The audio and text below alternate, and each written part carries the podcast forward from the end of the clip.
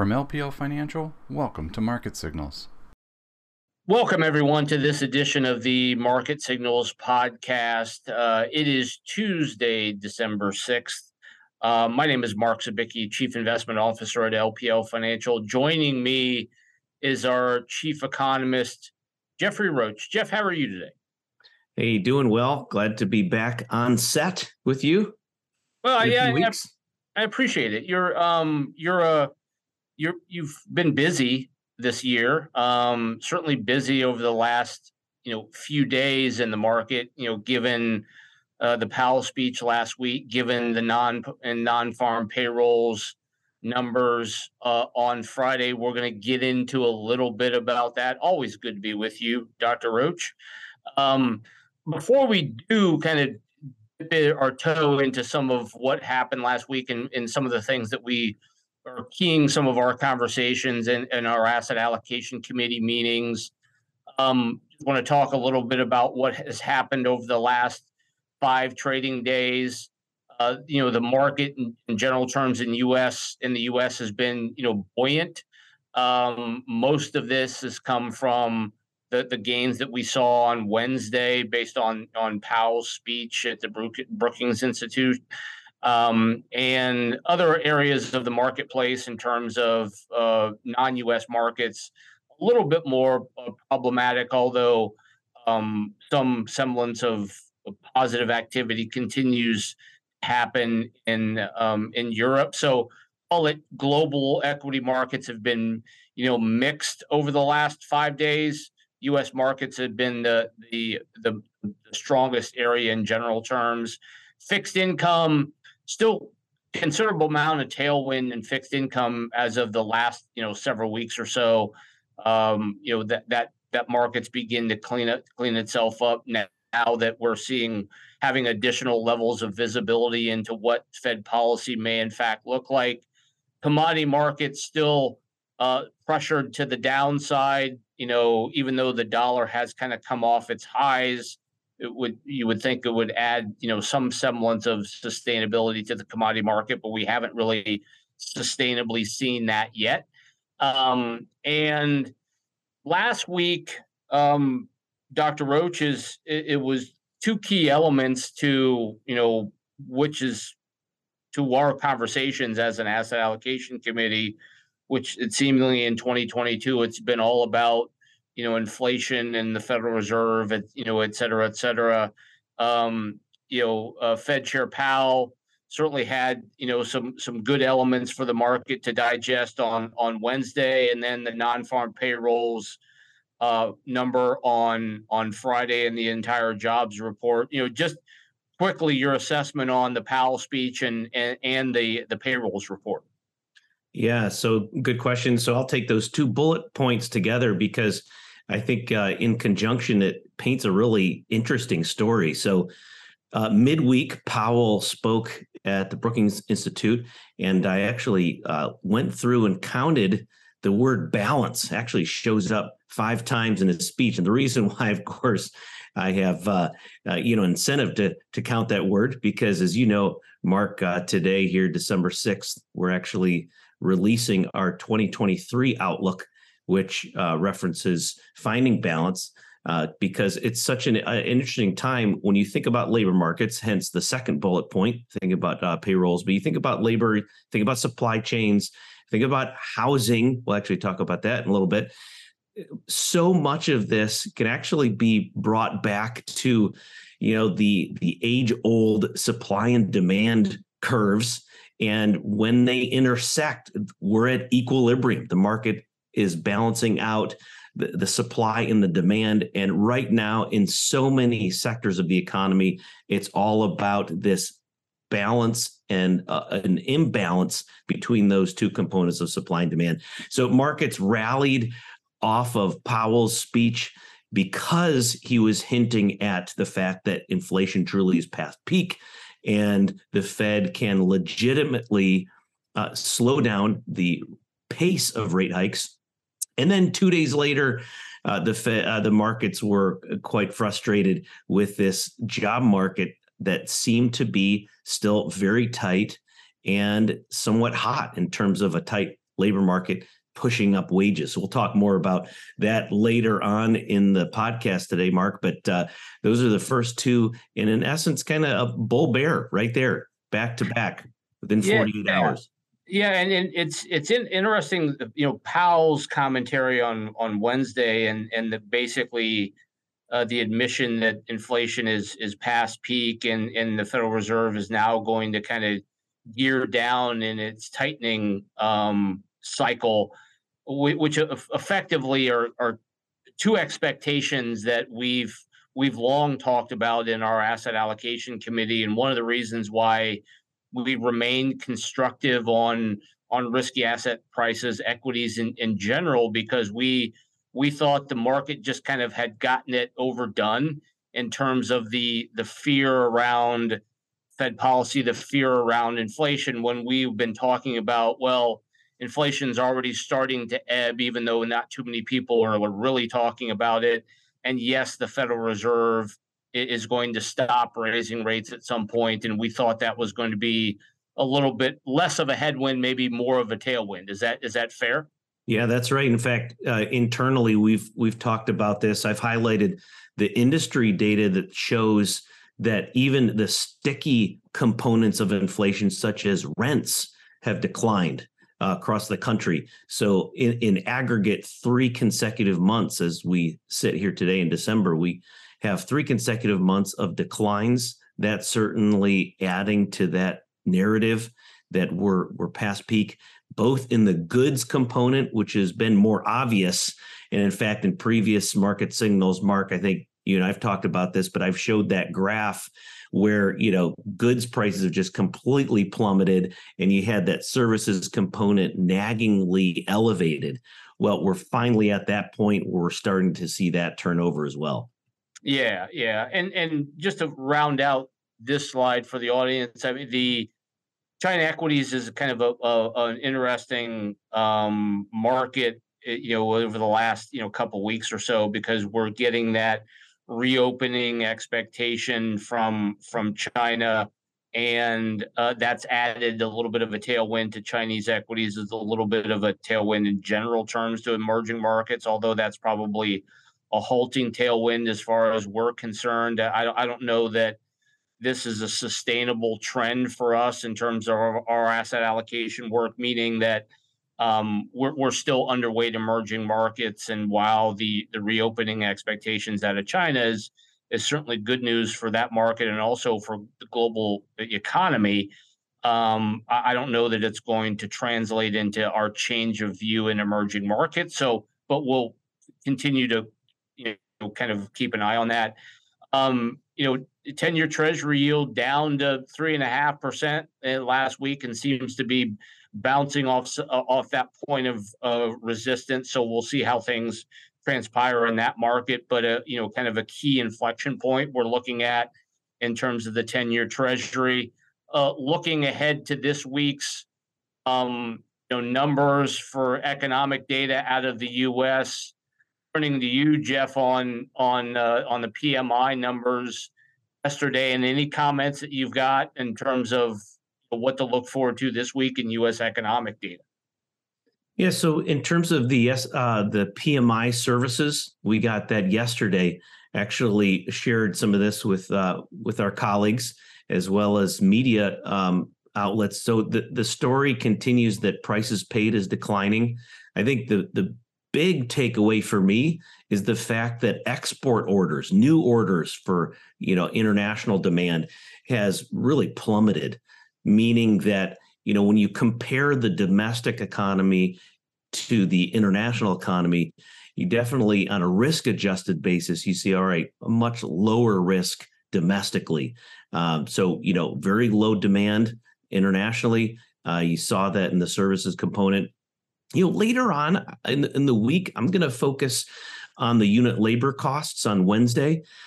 You know, with the inflation story we just referenced in the previous slide about goods prices and services prices, rents prices, you know, the overall concern, the big picture is if if labor markets remain tight, wages have upward pressure, that gets passed along to the firm with their labor cost being a, a larger percentage of, of total costs. And so unit labor cost is really important. This is a quarterly number. So it, it ends, you know, September. So you don't get October data in this figure. But I think it's helpful from just a trend perspective. I'll be watching that as well as its corresponding component of productivity, right? So if you get labor costs at more you know more expensive but it's if offset by just people being more productive in essence that's a pretty good trade-off so you need to really keep those things uh, together uh, labor costs and productivity. And then of course uh, at the tail end of the week you got another component of the pipeline of inflation. So ppi is producer prices and uh, producer prices help us think about what you know what's happening in the pipeline. Before it gets to the consumer you know what is the firm getting hit with in terms of input costs? And then of course uh, university of michigan uh, thinking about you know another component uh, that rounds out the conference boards data and so uh, i think you know overall this week's going to help us with the, with that overall theme that we're probably not in a recession right now here we are sitting beginning of december we got some November data, but Q4 is probably not going to be the first quarter of a decline or a contraction. And so far, we kind of have a nice soft landing. So we get a lot of a, a good insights this week, and uh, it'll help us round out and continue uh, the theme that that I think is going to happen, and that is, you know, 2023 is going to be a little more of an inflection point than 2022 and since we've got the chief economist on set, let's let's take a look at the, this week of economic data outside of the U.S. What what's what's catching your eye here in terms of things to pay attention to? Yeah, I think uh, look in the middle of the screen there. You're you're seeing Japan data for GDP. Japan is is worth watching. Now, again, when you think from an allocation standpoint, an investment standpoint, it's risk adjusted. So, you know, you might see as you're you referenced earlier, Mark, about emerging markets looking more and more attractive. But again, that's relative to what we're seeing uh, in the U.S. If, if risk appetite increases across the globe, you probably want to still uh, think about uh, staying domestic focused. But Japan, here we are. This year, 2022, was a year that inflation actually rose above 1%. And in fact, as we sit here now, inflation is over not just 2% year on year, over 3% year on year in Japan. That's that's uh, historic, at least in the last uh, several years. And so I think Japan's interesting. Obviously, the yen was a challenge for the Bank of Japan to kind of work through and manage with currency interventions. But if you think about growth, this is for Q3 uh, on Wednesday, but the trajectory for Q4 growth, particularly when uh, you start seeing household spending uh, look pretty decent and business investment look pretty decent. You know, watch watch Japan, J- Japan and and uh, Germany, China. You know, all these nations are you know in the top five.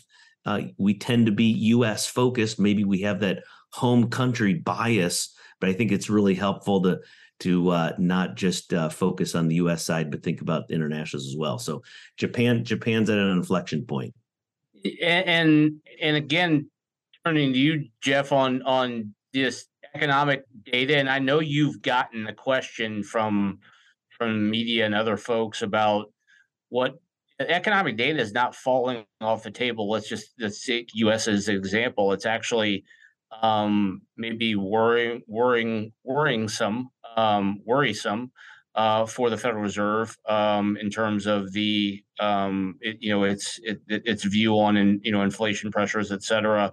Um, and but so so so talk to us a little bit about this soft landing concept. And I don't know that we're bought bought into that, but um, it has been a point of conversation.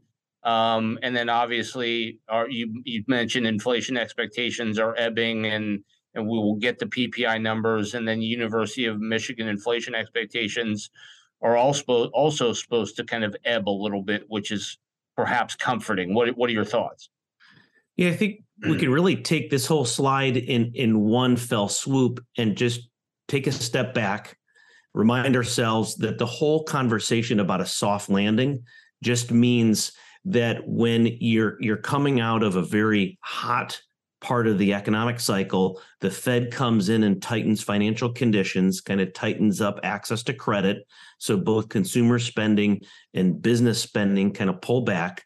This quote unquote soft landing is basically just a uh, shorthand for us to say, hey, is it possible the soft landing in that ideal world is the economy cools, aggregate demand cools, and in essence, kind of pulls back inflation without necessarily pushing an economy over the brink into recession.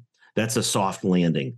Soft ish as coined by Chairman Powell, uh, soft-ish is just saying, hey, well, maybe there's a little bit of time where we're we're actually contracting as an economy, but it's soft-ish because it's not a hard landing, something breaking, an economy falling into recession.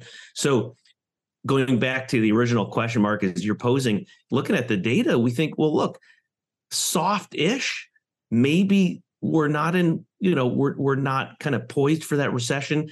I think you you take it in the in the big picture and say correct so far we're we're slowly decelerating coming off a very hot kind of reopening loose easy money crazy hot residential housing market coming down to you know to a, a more uh, sustainable growth path.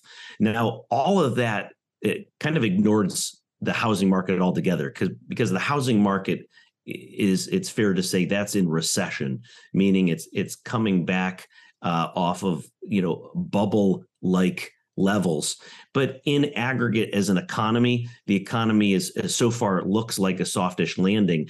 We're basically just saying the risks are rising for a 2023 event where consumers really have to pull back on spending they don't have real wages and they and they have to tap into credit and take some of their savings off the table uh, and and bring it to you know support their their spending habits. So so far, you're right. The data does suggest we're we're coming down in a softish uh, path, and and uh, things look good. I think it's just going to change a little bit here as we go into the new year. Yeah, and and um, another aspect of what we clearly pay attention to is the is the is the dollars level and and there it the dollar has rolled over although it's bouncing against some support at, at 105 the dollar index so something to keep an eye on not only for for US investors but also for investors who have allocations uh, in in emerging markets so we'll see where where the dollar goes where where if, if it bounces off that support or in fact you know breaks through um, some interesting concepts that you want to cover, Dr. Roach, in terms of the jobs report, housing market balance. Um, so I, am just going to you know, kind of turn microphone over to you about um, you know, just your your quick assessment of where we are in terms of some economic key points to pay attention to. Yeah, great, great, Mark. And and part of the the point I think in this podcast is we show not just us uh, talking, our our talking heads, but we're showing graphs because if if you know listeners want to dive into a little bit more, they have the source data right there. They have the you know the kind of the key takeaways from us, and they can go a little bit deeper if they want to. So in this case, and for this podcast, let me just give you just some high level takeaways, summary points uh, for each of these. But I do have a couple of graphs that kind of give us a, a well rounded view on labor market, and then I'll touch on the housing market um, after that. So, in this sense, I think it's fair to say that firms, particularly small businesses, are finding a little more ease in in getting their labor demand and their mix of labor and capital with the overall environment, getting that mix right. Uh, you think about the oil and gas mix in our uh, lawn equipment here, right? So here, here's kind of that mix. You think we've we've turned over uh, from very high levels from those periods, say a few months ago, when firms were saying one of their most biggest concerns was finding qualified workers. That was that was amazingly high in the last uh, few months that has turned over. And so you can see in the graph here, there's a, a little bit of that loosening, still very tight, but a little bit of that loosening that we're seeing. Uh, so wanted to just put that in front of our readership. Uh, go to the next slide, and really, it's in conjunction with this. You know, you think about where we are in the labor market, and in essence, I think my my bullet point kind of takeaway here is the labor market is still playing catch up with with pre to post COVID, or you could say that firms are trying to you know get back to more normal levels of employment. So you think about you know a trend as we're we're looking for that that efficient ratio of employment to population right? How many people should be working? But in some ways we want a little bit of slack in the labor market. So people have the ability to kind of say hey this is not my highest and best use. I'll go over here. Or maybe i want to change careers. So there's this idea among really among uh, investors and market watchers that there is this non-accelerating inflation rate of inf- of unemployment, uh, and and we want to have a, a, little bit of that in the economy to create the slack. Right now, we're not because we're still playing catch up. And here's the point here: total employment based on trend and population growth, we're still about 4 million away from pre pandemic trend. So, yes, we've recovered a lot of the jobs in some sectors. We've not recovered uh, probably, I think it's a, about roughly 900,000. So it's just shy of a million leisure and hospitality jobs have yet to be recovered. I highlighted that actually after last Friday's report. So we're still 4 million away from trend. That's going to keep the labor market a little bit tight, even if we fall into recession next year, even as the Fed kind of pulls back uh, the uh, you know access to credit and, and tightens financial conditions even farther. So there we are. Next slide. And that and that goes to what we talked about just a couple minutes ago, Mark. You were asking me, you look, if you look at all the economic data, things still look like we're in this softish landing. And uh, in fact, I, I shared this with you and our, our colleagues internally just uh, yesterday. And I said, you know, when you think about how the labor market has slowed, it hasn't been a dramatic you know slowing where people are going from hiring to firing we're just going from really fast rates of hiring to slower and slower and slower rates of hiring. And that's what this graph shows you. So you know month to month changes in jobs that's your column. Uh, the two line graphs are just smoothing out a little bit three month average six month average there on the orange line. And you couldn't ask for a better softer Goldilocks scenario. Uh, and that's and I think that illustrates Mark what you were just asking just just a few moments ago. That illustrates a pretty decent slowdown. Now, one of the things that I've had, you know, people question me, so well, okay, well, you know, is this good news? Is this bad news? And I said, well, one of the key takeaways is some aspects of the job market take some time to actually um, illustrate what's happening in the real economy. So, in the past several cycles, when housing slows, it's a good three to five months before construction jobs actually dry up. So, I think it's fair to say, you know, we, we have some more softening. I think it's it's fair to say, you know, we'll be below, you know, 100,000 jobs month on month on average uh, after you know construction jobs start slowing down but what's keeping this up is is the catch up, uh, as I referenced in the previous slide.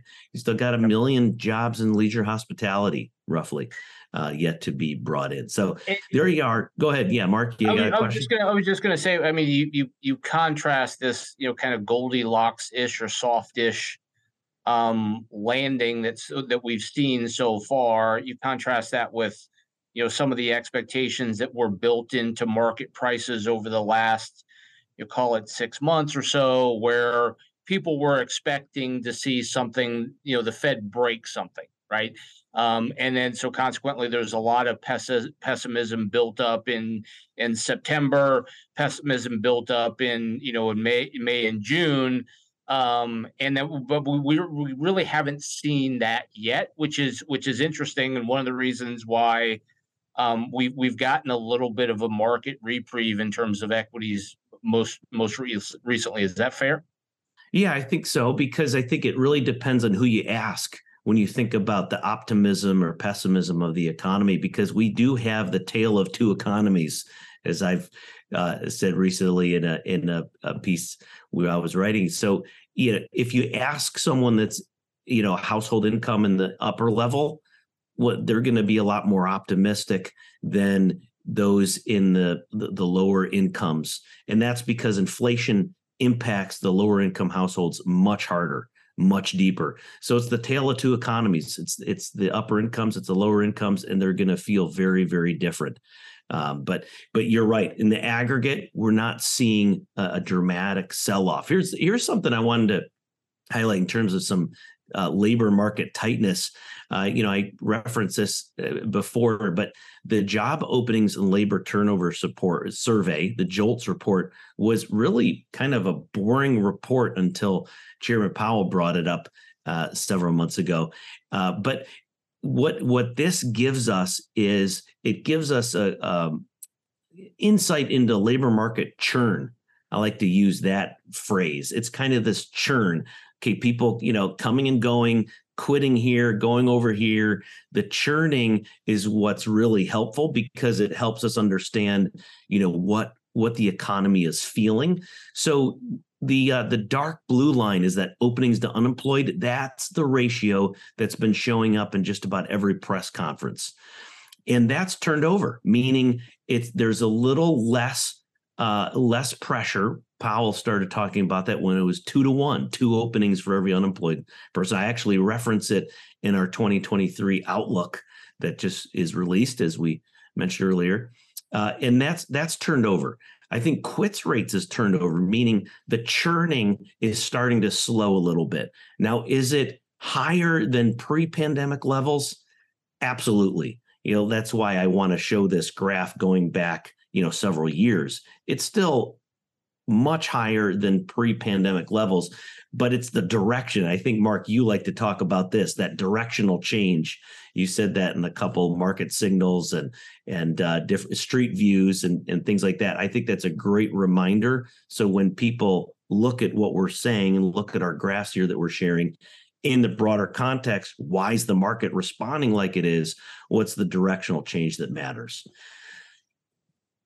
You want to go to the next slide this this slides into uh, the housing market and that is you know people have been asking me this, you know, for months now, and and just really helpful to think about how different the housing market is, the mortgage market is now relative to you know a decade ago and and you know those those several years back when you know anyone was getting a mortgage nobody you know you could you didn't even have to put any money down. You were you were you're putting zero down and interest only kind of loans. That's much riskier than what we're seeing in this current environment. Nonetheless, look at how high median prices are. Yes, they've come back, but they're still much higher than pre-pandemic. You think about just look at that uh, gray column, gray shaded areas. That's just the recession. You saw the, the little COVID recession there, in March, April, May of 2020.